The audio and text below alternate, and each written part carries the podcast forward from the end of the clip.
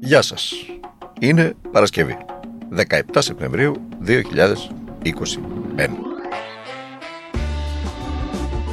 Έφτασε η Παρασκευή. Καλή Παρασκευή φαίνεται, για έναν λόγο, διότι το Σαββατοκύριακο λέει θα έχουμε ζέστη. 33 βαθμούς, 34. Ήδη κάποιοι φίλοι και φίλες που ξέρω ετοιμάζουν τα μαγειό, τα ξαναβγάζουν, τα είχαν ανεβάσει πάνω στο πατάρι, ξέρετε τώρα εσείς. Τα κατέβασαν από το πατάρι, ε, τα φορέσανε, τα είδανε. Είδανε και τα κιλάκια που έχουν πάρει, όλοι έχουμε πάρει. Αλλά θα τα ξαναβάλουμε, λέει, για να πάμε μια βολτή στην παραλία. Καλό είναι αυτό. Α κάνουμε ό,τι μπορεί ο καθένας. Είμαι ο Δημήτρης Κατζηνικόλας και ακούτε το καθημερινό podcast του Τμήματος Πολιτικών Ειδήσεων του Ντοκουμέντου. σω θα το έχετε πάρει χαμπάρι, όσοι ακούτε καθημερινά, αν έχετε αυτό το κουράγιο. Το podcast έχουμε γίνει λίγο πιο συναισθηματική τις τελευταίες ημέρες και λίγο πιο προσωπική. Ε, Προσπαθώντας να αντιληφθώ αυτό, ξέρετε, ε, συμβαίνει αδιόρατα. Ούτε καν ο ομιλών μπορεί να το καταλάβει. Είναι από εκείνες τις ανεπαίσθητες αλλαγές, τις οποίες πρέπει να καθίσεις να τις ε, ε, ε αντιληφθείς καταρχάς ότι συμβαίνουν και μετά να καθίσεις να τις αποκωδικοποιήσεις. Εγώ κατέληξα ότι είναι το φθινόπωρο. Να το ξέρετε αυτό. Κάθε φθινόπωρο γίνεσαι λίγο πιο συναισθηματικός. Γινόμαστε λίγο πιο συναισθηματικοί. Γι' αυτό πάμε σε πιο προσωπικούς τόνους. Βγάζουμε, το, βγάζουμε τον ταλγκά μας που λέμε. Σε... Το φθινόπωρο το κάνουμε αυτό. Το καλοκαίρι δεν έχουμε χρόνο να το κάνουμε, γιατί υποτίθεται ότι περνάμε καλά. Το χειμώνα δεν έχουμε πάλι χρόνο να το κάνουμε, γιατί εδώ δεν υποτίθεται. Δεν περνάμε καλά, δουλεύουμε από το πρωί μέχρι το βράδυ, οπότε δεν έχουμε χρόνο να σκεφτόμαστε. Το πέρασμα, αυτό το, το πέρασμα ανάμεσα στο καλοκαίρι και στο φθινόπωρο έχει αυτή το, το, το μείγμα του, του χρόνου που ακόμα υπάρχει. Έχεις από πίσω σου και αυτό το καλοκαιράκι που σε έχει κάνει λίγο πιο ε, light και λίγο πιο έτσι, συναισθηματικό. Φιλοσοφείς λίγο. Έχεις χρόνο ακόμα, δεν έχεις χωθεί μέσα στην οθόνη εκεί να, να, να, να διαβάζεις τις σκέψεις των άλλων. Έχεις αυτό το πολύτιμο ακόμα χρόνο να τα κλείσεις όλα αυτά και να, και να, και να σκεφτείς εσύ. Διότι ξέρετε, αυτή είναι η αρρώστια της εποχής. Έχουμε σταματήσει να σκεφτόμαστε εμείς και καταναλώνουμε τις σκέψεις των άλλων μέσα από τα social media. Να, καταλάβατε λοιπόν τώρα. Πάμε. Πάμε τώρα στα δημοσιογραφικά. Ευρωμαρόμετρο.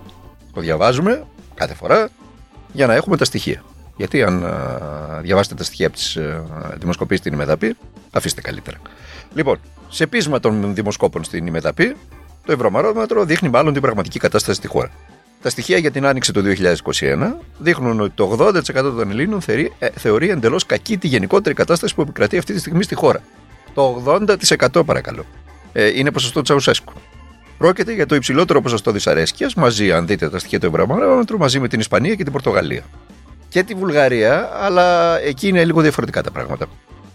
Ε, αλλά ειδικά στην Ελλάδα, που είναι πρωταθλήτρια πάντα σε αυτά τα πράγματα, στους κακούς δείκτες, μαζί όμως με την Ισπανία και την Πορτογαλία είναι το υψηλότερο ποσοστό.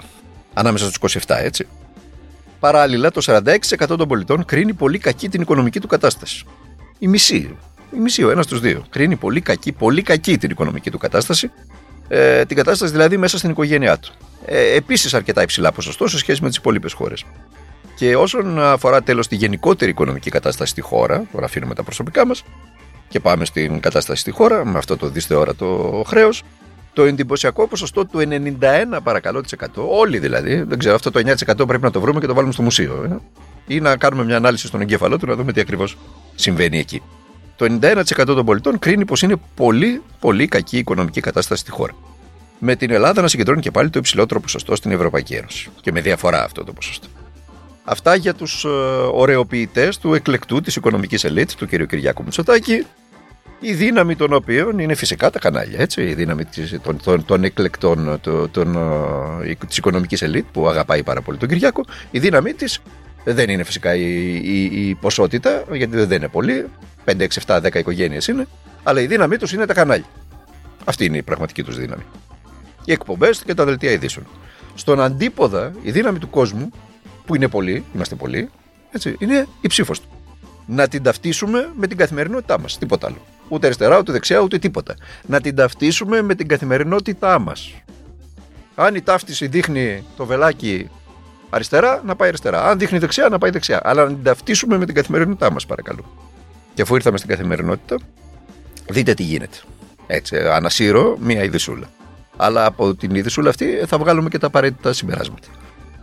Στις 15 Απριλίου του 2019, σχεδόν 1,5 μήνας πριν τις εκλογές, έτσι, που γίνανε το 19 ο Κυριάκος Μητσοτάκης είχε συναντηθεί προεκλογικά έτσι, σε ταβέρνα στο Μοσχάτο με ντελιβεράδες μέσα σε εισαγωγικά. Με ανθρώπους που δουλεύουν δηλαδή ε, courier, delivery κτλ. Ε, έτσι γράφαν τότε τα μέσα μαζικής ενημέρωσης για να τους ακούσει, να ακούσει τα προβλήματά τους. Λογικό, προεκλογικά, γιατί όχι. Ε, όταν ανέλαβε τη διακυβέρνηση του τόπου, βεβαίως, ο Κυριάκος Μητσοτάκης, εδώ και δύο χρόνια και κάτι μήνες, και μπήκε στο Μαξίμου, έκανε και σχετικές αναρτήσεις στην αρχή της διακυβέρνησης, όπου υπόσχονταν κράνη στους ανθρώπους αυτούς, οχήματα, ασφάλιση και συνδικαλιστική εκπροσώπηση. Το έκανε και ανάρτηση μάλιστα στα social media. Για courier και ντελιβεράδε. Δύο χρόνια λοιπόν τώρα μετά τις εκλογές, τώρα που μιλάμε, τώρα που μιλάμε, η eFood, μία από τις μεγαλύτερες εταιρείες στο χώρο αυτό, προχωράει σε μαζική μετατροπή των συμβάσεων μισθωτής εργασίας των ανθρώπων αυτών σε αυτό που ασχολούμενου. Δηλαδή, καταργεί τι συμβάσεις μισθωτής εργασίας και τους κάνει ελεύθερους επαγγελματίες. Το υποσχέθηκε και έγινε πράξη ο Κυριάκος Μητσοτάκης. Για την πραγματικότητα όλων ημών, χιλιάδες εργαζόμενοι, έτσι, γιατί ε, αυτά γίνονται μπροστά στις κάμερες, αλλά πίσω από τις κάμερες γίνονται άλλα. Για την πραγματικότητα λοιπόν όλων ημών και όλο, αυτό που γίνεται πίσω από τις κάμερες είναι ότι χιλιάδες εργαζόμενοι πάσες φύσεως εργαζόμενοι, δάσκαλοι, καθηγητές, ε, εργαζόμενοι στον ιδιωτικό τομέα, ε, ακόμα και αυτό που ασχολούμενοι, προκειμένου να συμπληρώσουν τους μισθούς Κίνας που έβαλαν στη ζωή μας η χρεοκοπία και τα μνημόνια, ανεβαίνουν μετά τη δουλειά στο παπί τους, στα μηχανάκια τους και βγαίνουν όσες ώρες μπορεί ο καθένας, 4 ώρες, 5 ώρες, 6 ώρες, για 20 και 30 ευρώ ε, μεροκάματο. Για να κλείσουν τρύπε. Για συμπλήρωμα, για να μπορέσουν να πληρώσουν τα χρεώδη.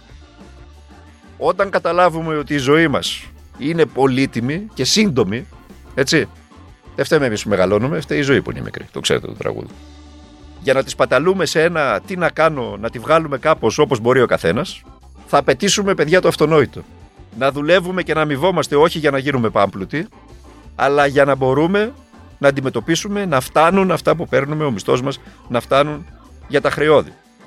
Τα απλά, τα πολύ απλά για να μπορούμε να πληρώσουμε τους λογαριασμούς μας, να μπορούμε να μεγαλώσουμε τα παιδιά μας, να πάμε στο, να πάμε στο φροντιστήριο, για να μπορούμε να, να πληρώσουμε ό,τι έρχεται στο σπίτι και να περισσεύουν και 5-6 κολυβό ευρώ για να βγαίνουμε μια βόλτα σε ένα φτηνό ταπερνάκι με τους φίλους μας. Δεν θέλουμε τίποτα παραπάνω. Κάποιοι από εμάς τέλος πάντων. Άλλοι μπορεί να θέλουν άλλα. Νομίζω όμως ότι περισσότεροι αυτά θέλουμε. Να δουλεύουμε λοιπόν για να μπορούμε να εξασφαλίσουμε αυτά. Αυτά, να παίρνουμε τα παιδιά μας για μια βόλτα στο πάρκο για να μπορέσουμε να χτίσουμε μια υγιή σχέση μαζί τους. Για να μεγαλώσουμε υγιή παιδιά. Για να παίρνουμε το κορίτσι μας ή το αγόρι μας, να ανεβαίνουμε στο παπί και να πάμε μια βόλτα στη θάλασσα για να ξελαμπικάρει το μυαλό μας. Να καθαρίσει. Και να γνωριστούμε καλύτερα. Για να χτίσουμε και μια υγιή σχέση. Όχι να μιλάμε στο Viper ε, ανάμεσα στο τρεχαλιτό για να βγει ο μήνας. Τόσο απλά πράγματα. Τόσο απλά πράγματα. Πάμε τώρα και στο, σε αυτό που κάνω αρχή της ζωής μας εδώ και δύο χρόνια παρακαλώ. Στον περίφημο SARS-CoV-2. Ακούστε κάτι.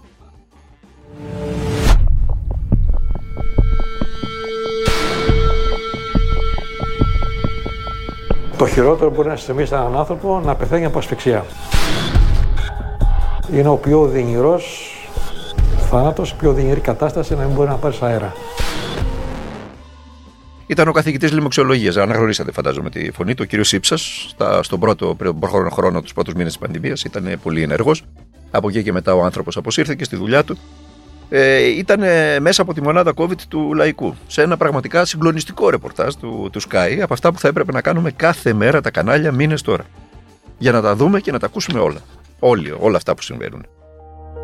Το νοσηλευτικό προσωπικό είναι το στήριγμα όλης αυτής της κυνηγή. Και εμείς οι γιατροί βέβαια, αλλά οι νοσηλευτές είναι η ψυχή μας του, του συστήματος και έχουν δώσει τη δική τους ψυχή. 1,5 χρόνο έχουν αφήσει τις οικογένειές τους, είναι εδώ πέρα συνεχώς, μαχόμαστε συνέχεια κάθε μέρα.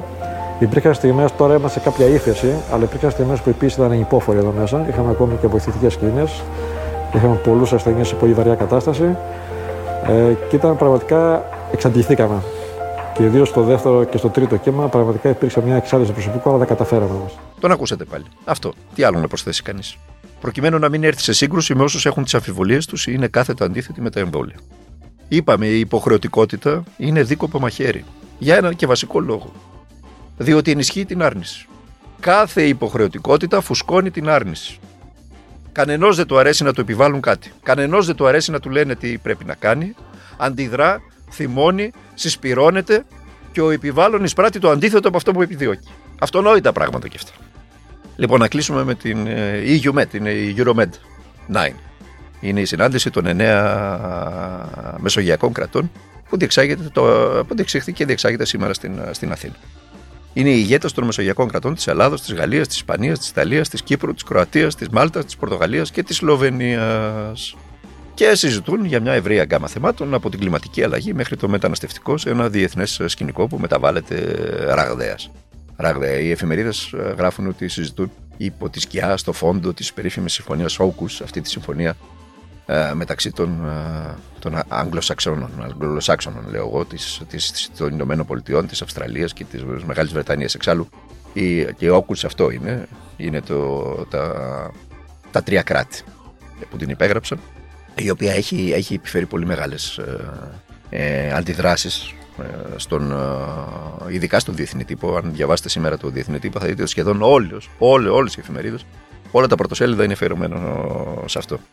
Μάλιστα, ε, φέτος ε, παρίσταται και η πρόεδρος της Ευρωπαϊκής Επιτροπής, η κυρία Ούρσουλα Φόντερ Λάιεν.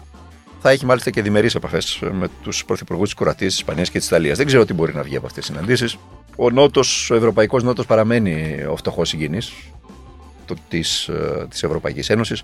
Βεβαίως στην εξίσωση μπήκαν και οι χώρες του Παλαιποντέ Ανατολικού Μπλοκ και αυτές παραμένουν ο φτωχός συγγενής. Το σίγουρο είναι ότι καμία συμμαχία χωρών, καμία στη συγκεκριμένη περίπτωση 27 της Ευρωπαϊκής Ένωσης, δεν μπορεί να προχωρήσει και δεν μπορεί να αισθάνεται καλά ε, αν υπάρχουν τόσο μεγάλες ανισότητες στο εσωτερικό μεταξύ των κρατών.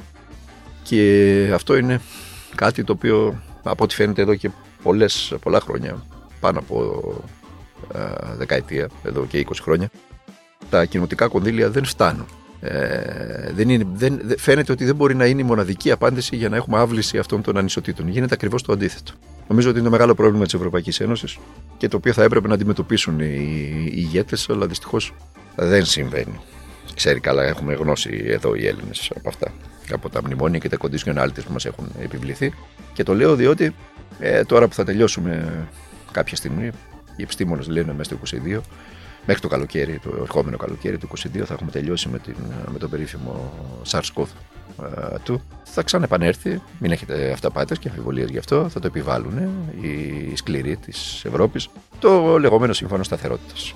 Θα ξαναέχουμε δηλαδή μια λιτότητα και θα πρέπει να πορευτούμε με αυτή, ειδικά οι Έλληνες, όπου το χρέος μας, είπαμε, το είπαμε στις προηγούμενες εκπομπές, θα το λέμε συνεχώς για να μην το ξεχνάμε, είναι το μεγαλύτερο χρέος που υπάρχει αυτή τη στιγμή στον πλανήτη σε σχέση με το ΑΕΠ. Λοιπόν, σας έκανα την ψυχή περιβόλη. Επιστρέφουμε, να επιστρέψετε στο Σαββατοκυριακό που έχουμε μπροστά μας, που θα είναι ζεστό. Βγάλτε τα μαγειό από το πατάρι. Όσοι προλάβετε να τα ανεβάσετε. Όσοι δεν προλάβατε, μην τα ανεβάσετε στο πατάρι. Χρησιμοποιήστε τα το Σαββατοκύριακο. Να περάσετε καλά, να είστε καλά, να προσέχετε τον εαυτό σας, να προσέχετε τους ανθρώπους που αγαπάτε, να τους το λέτε. Να τους το λέτε, να λέτε σε όλους τους ανθρώπους που αγαπάτε, να τους το λέτε. Δεν μπορείτε να φανταστείτε τι καλό κάνει και σε εσάς και σε αυτούς κυρίως. Αλλά όταν ε, οι άνθρωποι δίπλα μας είναι χαρούμενοι, ε, γινόμαστε κι εμείς χαρούμενοι και το εισπράττουμε αυτό. Μέχρι την ε, Δευτέρα που θα τα ξαναπούμε, να προσέχετε τους εαυτούς σας. Δεν μας χαρίζετε τίποτα σε αυτή τη ζωή και δεν γίνεται τίποτα σε αυτή τη ζωή χωρίς αγώνα.